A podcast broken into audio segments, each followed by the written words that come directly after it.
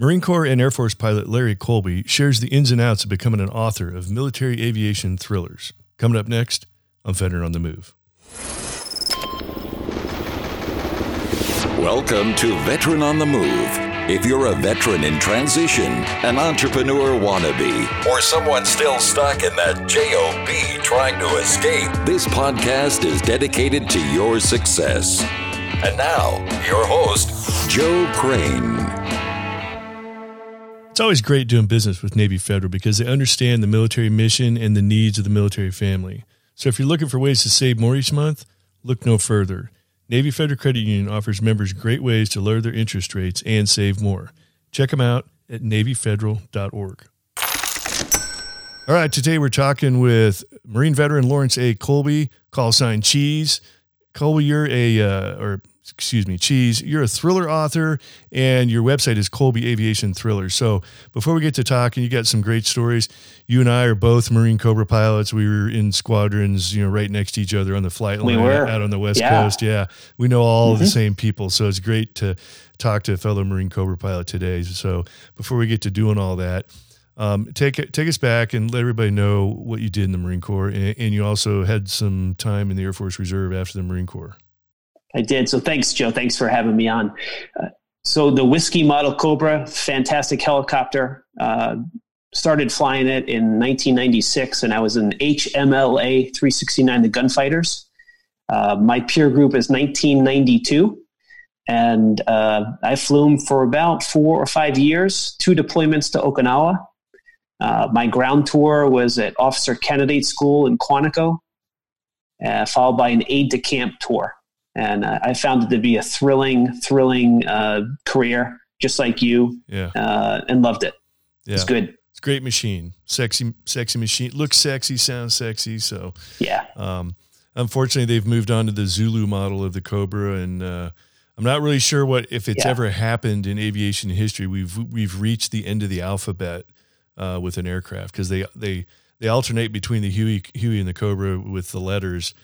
The Yankee Y model Huey and the Z model Cobra. Sure. It's the end of the alphabet for the Huey and the Cobra. So I don't I don't know what happens if you go back and go to double A or if you're just not allowed to go any farther. You know, I think the next step is unmanned, I which is a shame because half the fun of being in the flying squadrons were the guys. Oh, I know it's crazy. Yeah. Um, yeah, it's happening in civilian aviation too. So yeah. So what was your um, what was your transition like? You, you, left the Marine Corps and actually went into the Air Force Reserve flying also. I did. So multiple things happened. Um, my wife donated a kidney to her mother. Oh. Um, my mother-in-law had an allergic reaction to uh, a certain over-the-counter medicine. My wife was a compatible donor, and so I volunteered to come out of the cockpit and take a non-flying tour. Um, then I decided to be a 7 through 12 social studies or history teacher. Uh, and I figured, you know, the war in Iraq is getting big, and there's no Marine Reserve units for Cobras in Western New York where uh, we were living. And I'd still like to continue to serve. And there's a C 130 unit here huh. in the Air Force Reserve. And so I gave them a call and went and shook some hands, and I was brought in and hired. And so I was able to contribute as a reservist, which is big for my books. Uh, I focused on the reserves and I became a C 130 pilot. And there was so much work uh, moving beans, bullets, and band aids around that I made it a full time job.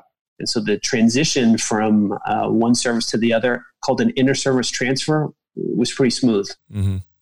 And so, and then you, and you spent the rest of your career in the Air Force Reserve and, and ended up retiring out of the Air Force Reserve, right? I did. Uh, I was 12 years Marine Corps and 16 years Air Force Reserve, total of 28. No kidding. Wow, that's awesome.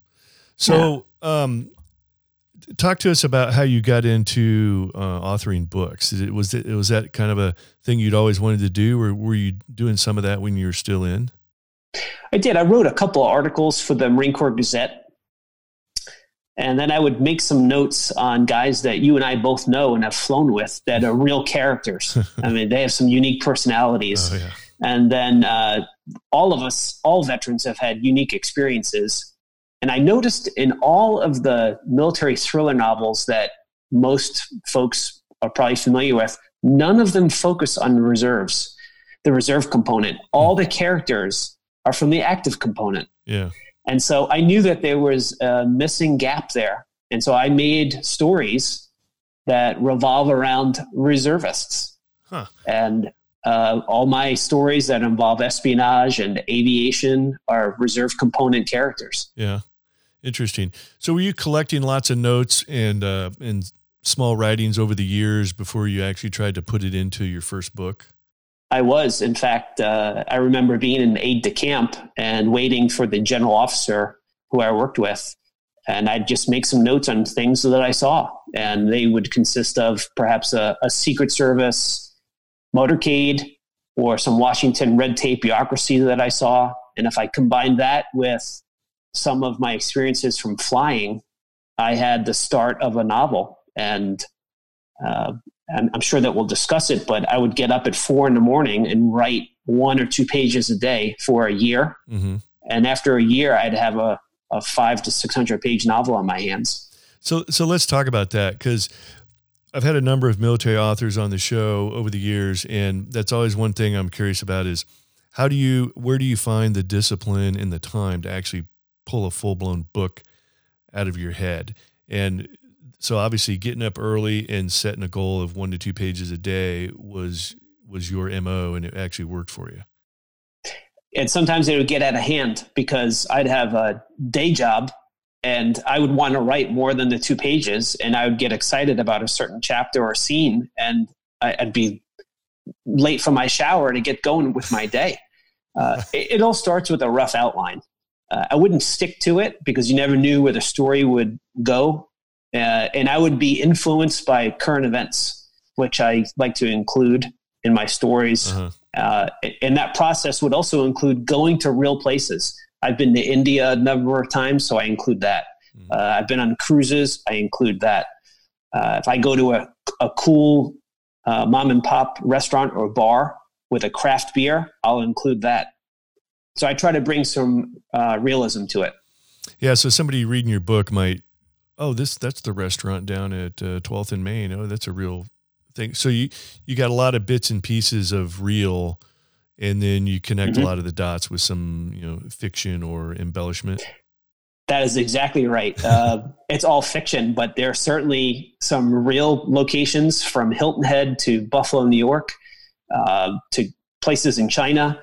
Uh, I've also included real pilots that you and I know. Uh-huh. I get their permission, and I'll put their call signs in the book. Really? Those are real guys. Interesting. Yeah. Um, so, so can we talk about your first book? Um, yeah. Which one? Which one was that? The first book is Devil Dragon Pilot. Devil Dragon. It's the first of three. Yeah. Okay, it's a series of three or so far. Yes. yes. Um, so where did you come up with the idea for that specific book, or was, did it just kind of come about over time? It came about over time, uh, and this might be interesting. I wanted to do a story about a, a secret stealth bomber from a certain country. Uh-huh. But everybody can write or talk about the technology. I wanted to mix it in with a unique human aspect. And so I invented a Chinese pilot character that happened to be best friends with a US pilot character, which is unique. That doesn't happen. Yeah. Why would a US have a best friend with China just doesn't exist in any stories. So I knew that was unique. And then second, I don't want to ruin it in case someone is going to read the book, but one of them develops terminal cancer hmm. and has to deal with potentially losing his best friend.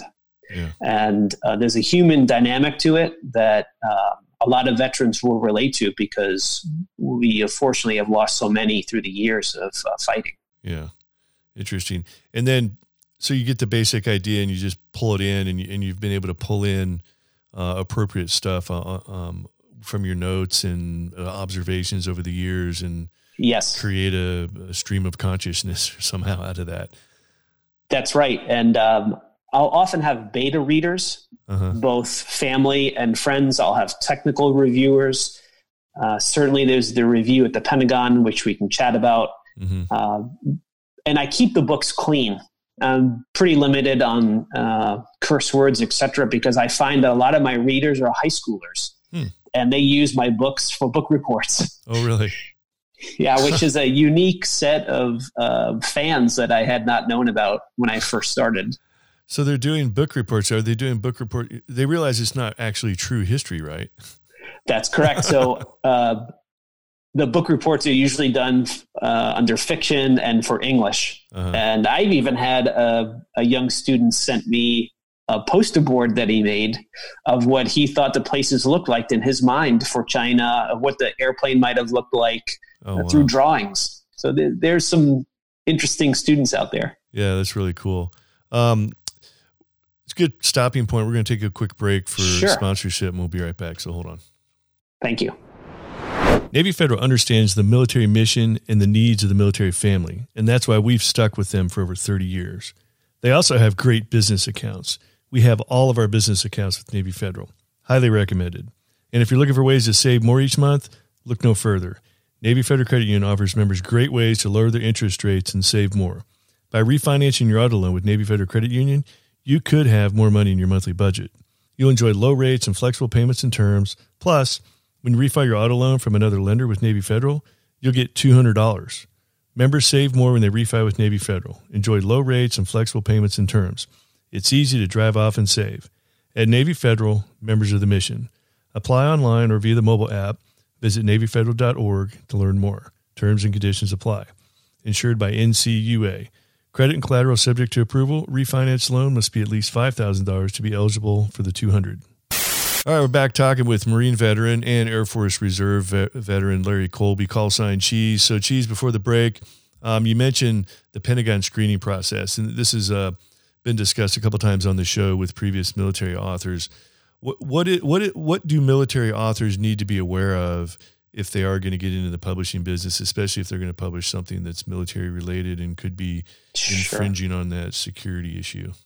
Yeah. So if anybody in the military is interested in uh, fiction or nonfiction, by letter of the law, we all just signed non disclosure agreements.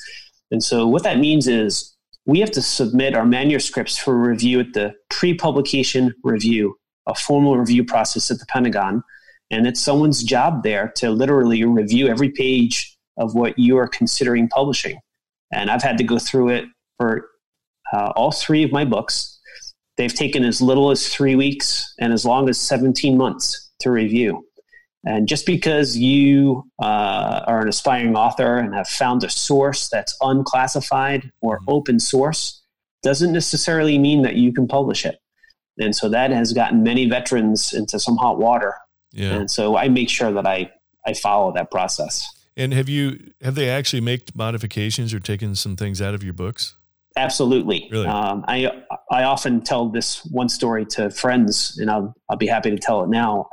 In one of my books, I wrote about a certain aircraft doing a certain function at a certain location, mm-hmm. and uh, the review process said you can't do that. Mm-hmm. And I had tried to argue that said this is an open source aircraft. Its capabilities are completely open. It's off of a .mil website. It's from your website. Uh, and they said, you can't write this. Uh, you're going to have to change it. And of course I did. Huh. The reader would never know that, but veterans would know if they were to read it in a yeah. secure environment. Yeah, interesting. Um, and and oftentimes, um, you know that's the one that gets people a lot where you take a lot of different information from open source stuff that's in the public domain but if you put it all together in a certain way it becomes sensitive at that point. So absolutely. And um, joe my second book is titled uh, the black scorpion pilot. And that story derived from reading a homeland security report where Homeland Security subject matter experts were able remotely to tap in to a 757 cockpit. And adjust the avionics remotely. And so you can imagine as a pilot, we think we're doing a certain command, navigating to a certain location, and you're really not. And so I thought, wow, you can actually cyber hijack an aircraft remotely without ever being on the airplane now. And that was a story. Yeah. Scary. And they let you publish yeah. that one. They did. And so that's the book that took me 17 months because it involved such heavy cyber. Oh, wow. And a 17 month review is quite long, but certainly we all have to do that. Uh, I wasn't ready to publish without that permission slip. Right. Yeah. Okay. So yeah, you know, author beware, uh, especially if you're a That's military right. author, you got to follow that process as Please do. inconvenient as it may be. So, um, all right, Cheese. So talk to us about the business aspects of writing a book. I mean, I think when people focus on, "Hey, I'm going to become an author, I'm going to start writing material, they think of the writing aspects of it, which is important. Mhm. Obviously, you have to get that part right, but there's so much more on an entrepreneurial side of things to becoming a successful author. So, talk about some of the things you learned early on in the process and how you, Sure. you know, marketing and salesmanship and everything else. Absolutely. So there is plenty more than just writing the book, and that's what often gets overlooked by aspiring authors. I spend probably 50 to 60% of my time in some type of marketing. Mhm. Uh, now, luckily, Amazon is such a great organization to work with for an aspiring author or an author like me who just is able to push out some novels. They're print on demand, as many veterans may know. I don't have a, a basement full of paperbacks. When a customer purchases the book, that's when the financial transaction goes through. Mhm. Um, Amazon keeps a certain percentage. I keep a certain percentage. Uh, for example, a paperback price is determined by Amazon based upon the page count, if it has a color cover, the weight for shipping. And so it's very scientific, very business oriented Mhm. uh, on what price they come up with. Um, certainly, I have someone that designs my covers. That's an additional expense. Social media. I have uh, promotional videos made by one of your sponsors, Fiverr.com. Yeah. Uh, I utilize them. Yep. And Use Fiverr all the it- time. Absolutely. It's amazing. Uh, they're a great organization. And someone like me uses them because I don't have the knowledge or the time to build. So Uh-huh. I, I leverage other folks. And so those are additional business expenses. Mhm. Um, I'd also add that uh, I was able to uh, leverage the veteran community and they were able to do word of mouth. Otherwise, I'd have to spend additional funds on marketing. Uh-huh. Uh, luckily, veterans are very jovial and they talk to one another and they do book recommendations, and that's how I was able to take off. Yeah, that's awesome. Um, I had a question, quick question on the um, publish on demand. If so, Mm-hmm. if somebody, if I click buy the book right now on Amazon, how long does it take them to print the book and send it to me? instantaneously. Uh, it depends on where you live in the world. Uh, certainly, if uh, you had a Kindle, it would be downloaded immediately. If Uh-huh. you wanted print and you had Prime and you lived near one of their printing presses, you'd be able to get it probably within hours. So the printer just almost as soon as you click buy, the printer almost spools up and prints the book like that. which is crazy. Yeah, that's amazing. Yeah. Amazon doesn't have a gazillion books on their shelves. Yeah. Um, they print on demand, which is, I mean, an excellent idea on their end. It saves them space. So they have plenty of data storage. So they're not even printing. They don't keep like one or two already printed, ready to go, and then print one once the once their supply goes to zero or something like that. It's literally Well, on demand. That's interesting point, Joe, because uh, I'm sure they know where my fans are because I do. I'm able to see the demographics behind the scenes on my Facebook site, Instagram, Twitter. I'm able to see, for example, uh, most of my fans are down in the Southeast United States, the Northeast, and around the LA, San Diego area. Hmm. I'm sure if someone's in the central United States, they might not have as many books as those other areas I mentioned. Mm-hmm. Huh. Interesting. So, um, do you spend a lot of time uh, doing book signings and that kind of stuff, or is most of your stuff done remotely? I love them. I love doing in person. Barnes and Noble is a terrific partner. I love going to their stores, uh, certainly pre-virus. hmm Uh, I have to say the most fun that I have, uh, and really some fantastic folks, is at the Smithsonian Air and Space Museum. Mm. I've done a number of book signings there. It's a terrific captive audience of fans, uh, veterans, and aviation fans alike. Uh-huh. Um, and I spend a lot of time there because I live in the DC area. And they always set up a nice table, sign hundreds of books there. It works out great. Wow, that's awesome. So, what kind of uh, uh, marketing tactics or um, all the different things you've tried. You've, is one thing work particularly well for you? Is it is it the book signing that works the best, or is it just Amazon in general? So book signings work to meet some of the fans, and I get great feedback. Uh, they tell me if they really love a character or they hate a character. They tell me they, they like stories, or I get a lot of, wow, I cried at the end of both your books that works okay for marketing. I think that social media ads on Twitter and Facebook work great, and then Amazon has unbelievable way to place an ad uh, based upon previous books that a customer may have purchased. Mm. So you can target your audience. For example, if someone bought a Tom Clancy or a Jack Carr book, mm-hmm. they also might like a Lawrence A. Colby book. Oh, okay. And are you doing most of this stuff yourself, or you know, with a little bit of help from Fiverr folks, or, or, do you actually have people doing that for you? So the I utilize um, ninety nine percent of the time myself. Mm-hmm. Uh, just recently, I was uh, entered a business agreement with the Real Book Spy, and they're able to act as my editor and do some marketing for me. And uh, Ryan, the gentleman who runs the Real Book Spy, is the all knowing wizard behind the curtain gentleman who hit helps all the big time authors, and I'm lucky to to learn from him. Wow, that's interesting. What is it typically in, in a in a novel type uh, author situation? What is it that that makes a bestseller? Is there a, a, a magic formula? I like to think about it as someone who's writing from experience. Now, I, I referred to Tom Clancy earlier. earlier. Uh, he was a great writer, but he also sold insurance for a living. Huh. Right? He never sat in a cockpit like we did. Yeah. And so I like to think when when I write, someone like you who has also sat in a cockpit and experienced combat would be like, wow, this guy writes from the heart because he did it. He wore the flight suit. Right.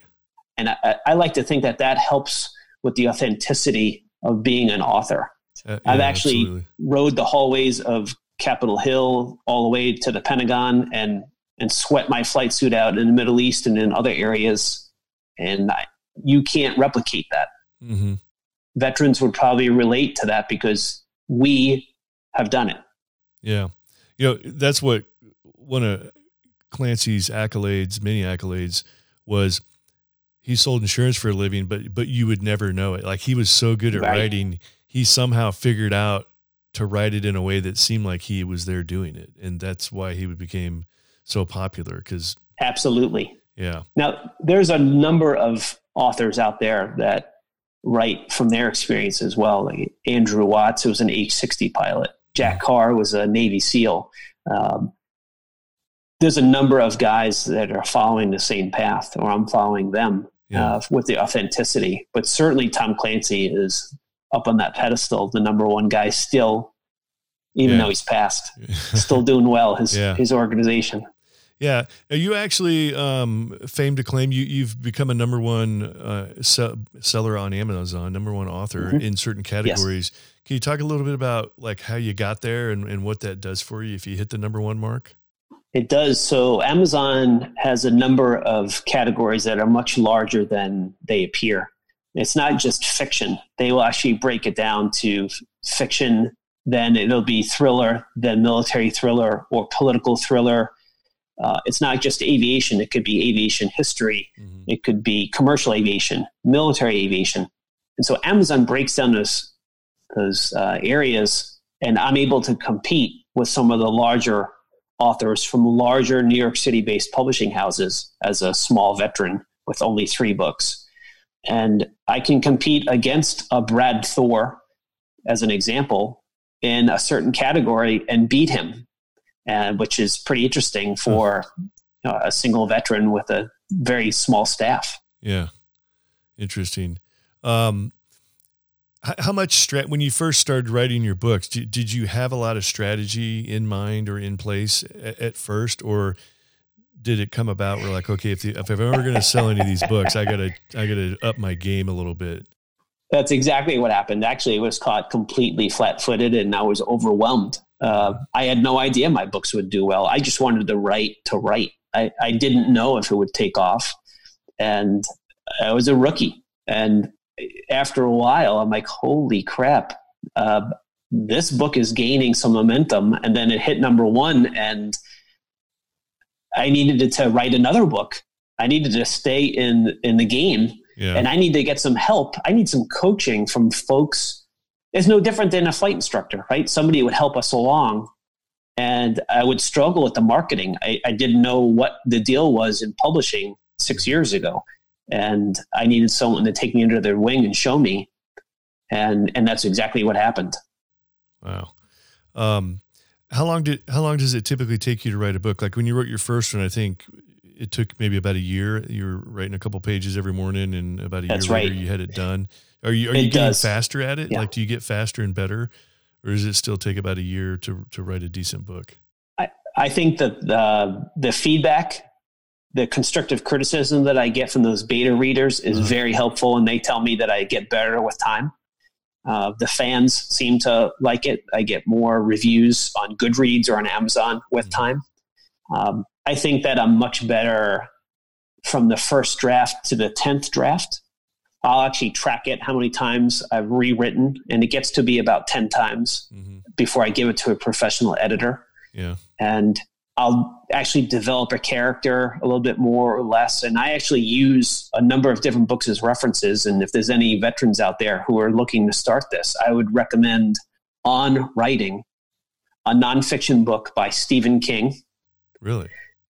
Yeah, it's one of his only ones he's ever written. It's called On Writing.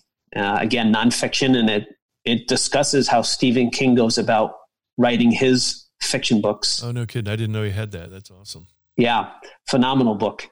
And I use that. And uh, I also use the elements of style, which might scare some vets if they haven't been in a 12th grade English class in a while. but I do use that. And certainly have the editor who corrects even my mistakes. I make the mistakes on every page, uh, but they're corrected. Yeah. So, so do you get, do you really get wrapped up in trying to find the exact word or make sure no. the sentence is structured completely right, or you just, you know, in the process, it's going to get, it'll get fixed.